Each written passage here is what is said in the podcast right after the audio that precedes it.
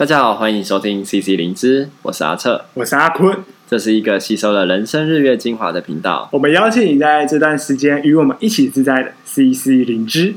我们今天都只能很多大部分人都需要在家办公，那自然而然呢我们就会把我们工作的自己跟私生活的自己重叠在一起，因为那个。环境是没有办法去做改变的，那我们就要重新去适应，如何让在同样一个空间里面有两个不同的我们。那我先从我的经验分享好了。其实主要是有个学生问我，就是他因为疫情的关系，现在学生们全部都远距离上课，远距离上课，对，然后他们就是需要在家里面。那个环境里面去完成他们所有课业上的要求，像是报告，嗯，或者是嗯、呃，不管是那个 presentation 要去口试的，还是要怎么样，都只能。就是他平常会在学校图书馆做这件事情，然后回家就不做这件事情之类的嘛？应该说他都会做，嗯，只是他现在只能全部都在家里做了。哦，然后他就跟我简单的分享，像是他需要在同一个桌子上面做完他吃饭啦、看书啦、休息啦。做报告、做作业或工作等等的，就是说他就会变得嗯、呃，没有办法去切割自己什么时候那个放松跟那个就是工作的状态。嗯、然后他就问我说要怎么办？嗯，那我觉得今天就有点想说，我们就可以来录这一集，来跟大家讨论可以怎么做界限的切割，是不是？对，那。刚刚说了蛮多，但我还是先从我自己的做法开始。就是呃，我其实从以前就会有这样的问题，就是我的读书工作的场域跟我休息的场域是重叠的。毕竟我房间也算小。嗯，就是说在空间上你没有办法做切割。就如果我们家里是有不同的空间，也许你就可以在家里做切割。可是当如果家里没有这样空间，就只有一个空间可以使用的时候。本来就会是重叠的。对，那我觉得就有点像我们上一集有提到说，为什么我看了一本书，然后去用我的电脑打打下我的心得之后，我就不会再回去看那本书而飘掉，是因为我的电脑同时是我的工作，也是我放松的东西。所以你用了电脑就会不小心开始放松了嘛？对，所以自然而然我就会飘掉。嗯，那对我来说，我是一个很容易注意力不集中的人。所以，我后来我就会去训练自己，有一些方式去做切割。然后，你怎么怎么做到切割这件事情？因为你就像你说的，空间上你是受限的，就只能在那个位置上。嗯、对，那你怎么去做到这件事情？我觉得我主要的运用方式是声音。声音，对，叮，吃饭了。可是这，我觉得这也是一个很奇怪、没有界限的方式，自己在讲。但是。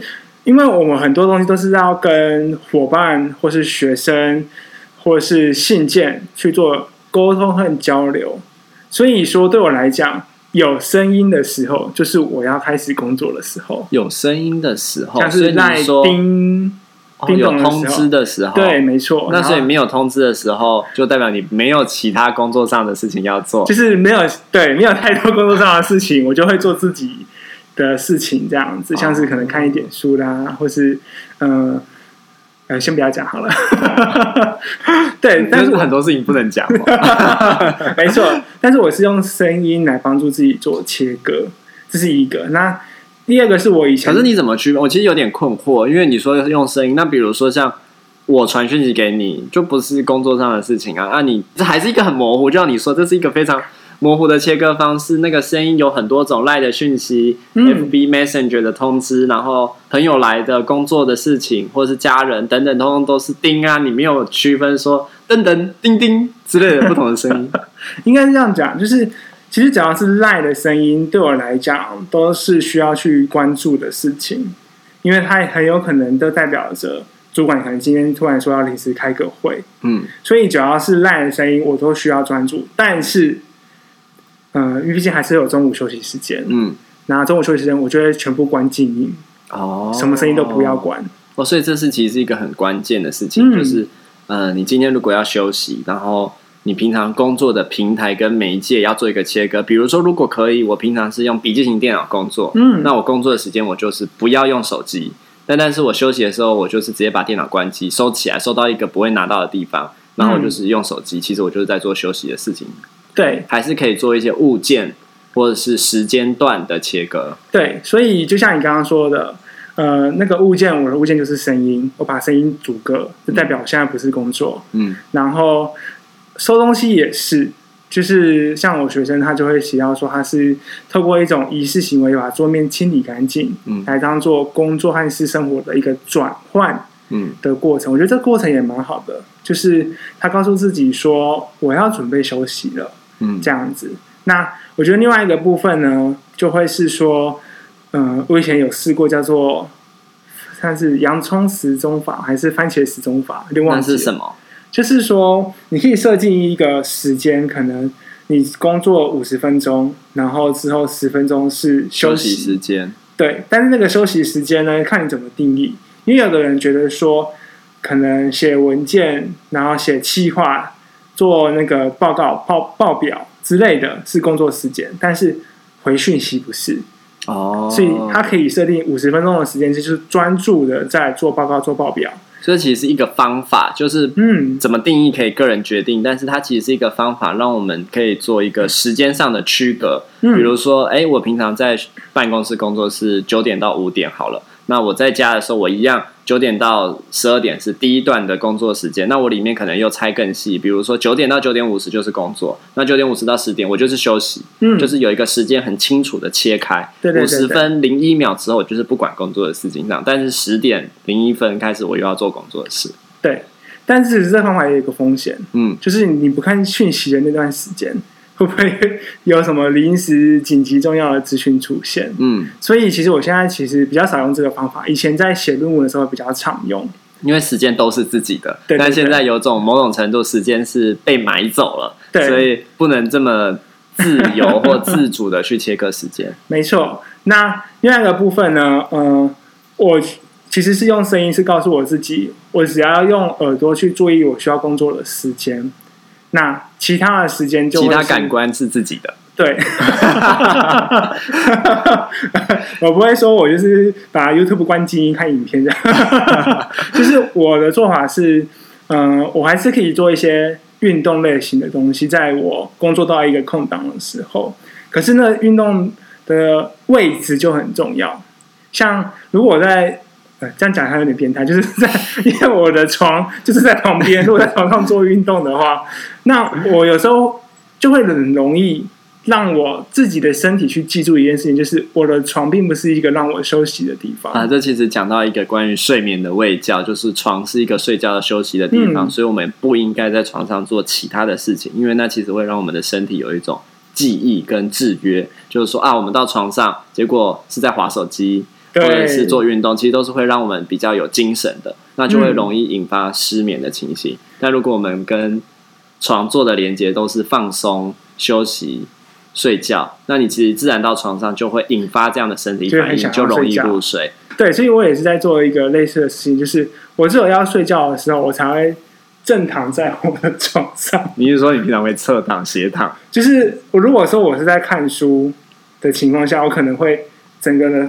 倒过来看，我不会这样正着看，躺着看书，而是会整个是反过来，不是我平常睡觉的姿势。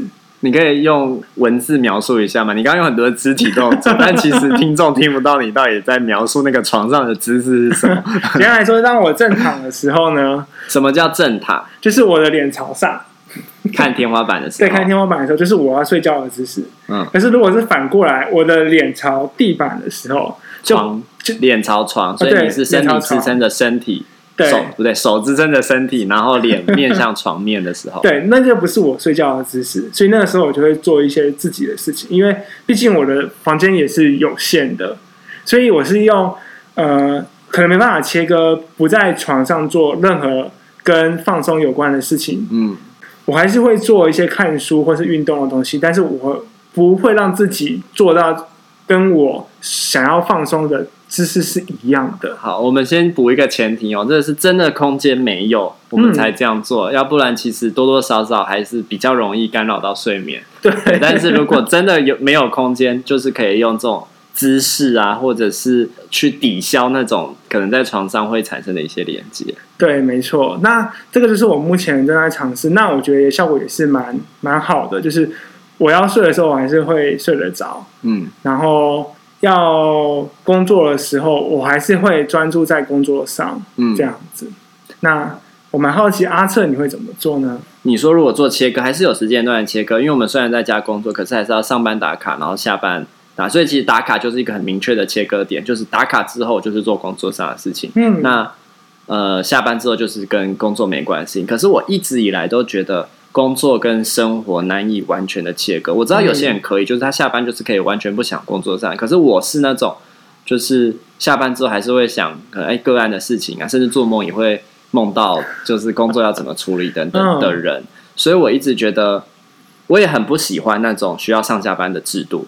我觉得你就是告诉我说我需要做哪些事情，然后我自己去分配我自己的时间，然后把事情做好。因为我们人就是很难做这样，我我至少觉得对我自己来说，我很难去做一个很明确的时间点切割。比如说我今天晚上在看电影，是一个放松的时间，可是我在这放松的过程中，我可能会想到，哎，我可以怎么去服务我的个案？嗯，那你说我是不是在工作？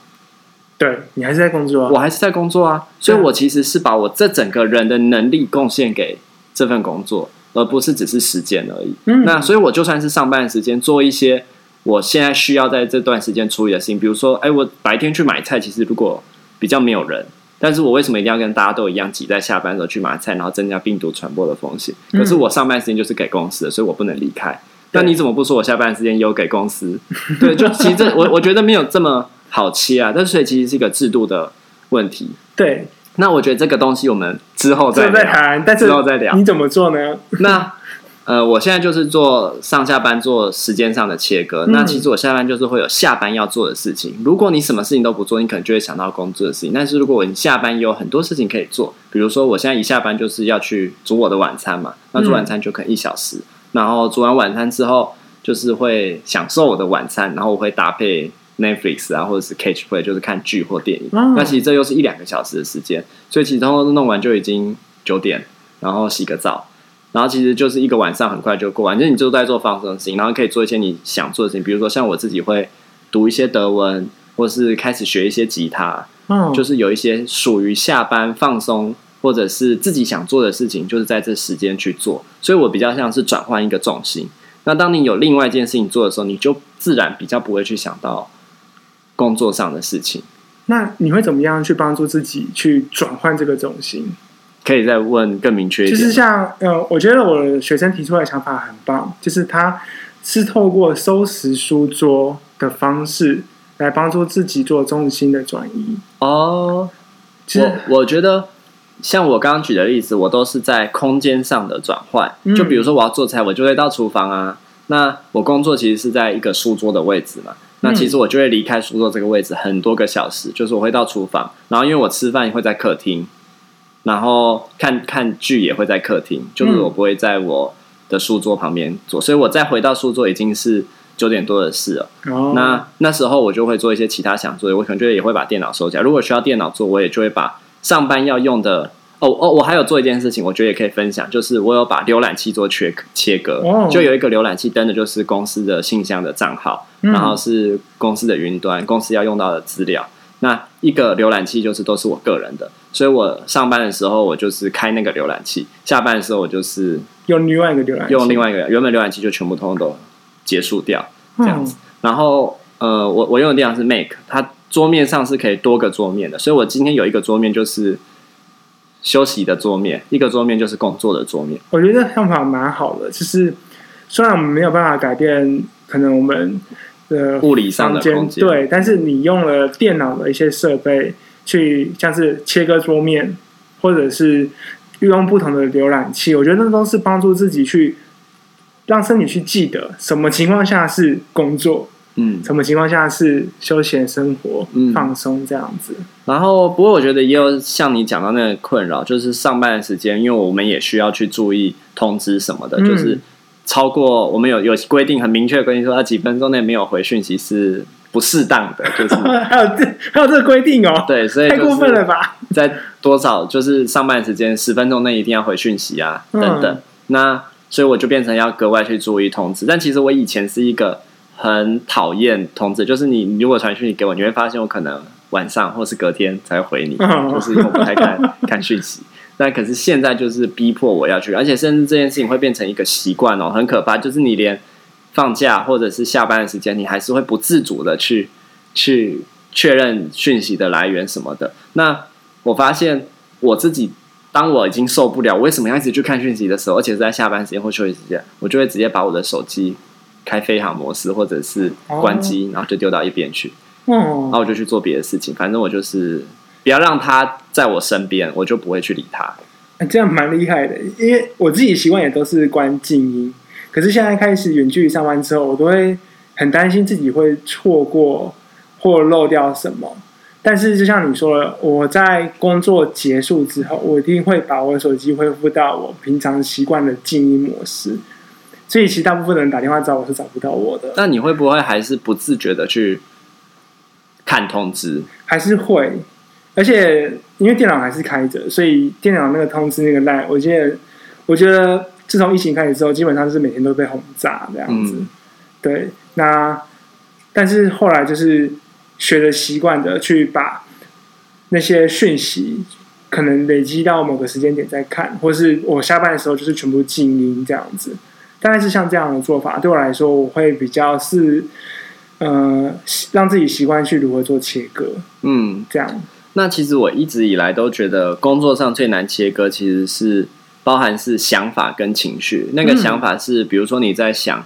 跟工作有关一个计划，你打算怎么做？那个想法其实是会连续性的，因为是你这个人在思考这件事情。对。然后情绪也是，比如说你对于一个人的关注，其实是会会延续下来，所以这会是没有办法那么容易去做切割的事情。但我反倒是因为疫情，就是后来在家工作，这件这两件事情反而比较没有干扰到我。嗯。然后我觉得会这样，其实是因为。呃，疫情让很多活动都停摆了。那停摆之后，其实就没有那么多需要烦恼了烦恼的事情跟压力，那就变成在上班时间是比较有余裕把工作的事情处理完。处理完，你下班就不会担心啊，我什么事还没做，我那个事还没做，要赶快写进记事本，或者是我有了什么想法要把它记录下来，不然上班的时候到时候可能没想到，或是忘记等等。但是因为如果我大部分事情都能够在工作时间完成，就是没有，就是现在其实比较是一个。呃，一个工作者他所应负担的工作量，在一个可负担的范围，之前都是会稍微有一点溢出来，所以就会变成你那时间没有办法处理完嘛，不管在情绪跟想法上，所以你就变成要用额外时间处理。但是当现在工作量刚好因为疫情下降，所以就符合在那个水平之下，就不会。比较不会有那种溢出的感觉，所以不需要再加班了，这样子。就是，即便平常本来就不用加班，在物理上的加班，可是你的思绪跟情绪上，其实一直都有加班的倾向，变相加班。就因为如果你是一个就是对于工作负责、在意的人，就是很自然会有这样，因为事情还没做完嘛。对，我觉得自己以前也会这样，就是可能一边洗澡就一边想，到底工作上面还有什么事情没做完，或是我自己在可能。通勤的时候就会想，就会开始去列我今天要做什么的 list，嗯，还是下班之后就想说我到底什么事情还没做完的 list，嗯，所以我觉得那个东西就是让自己一直都没有办法好好的去真正的去切割工作和自己生活的部分。那我就蛮好奇，想要问阿策，因为刚才我们其实讲了很多关于工作上面的改变，那你觉得这段经验的改变会如何影响你未来工作的模式？我、哦、这个问题，因为我刚才就会让我有一些联想，像是你刚刚提到说，固定上班的时间，其实对于你工作模式来说，不是这么的合适。哦，这个问题其实在这次事事情发生，我觉得就有想过。嗯、那我觉得其实这样的形式跟制度，在国外早就已经在在演变了。比如说，像我知道我有一个朋友，他在加拿大工作，那他领的薪水当然就是。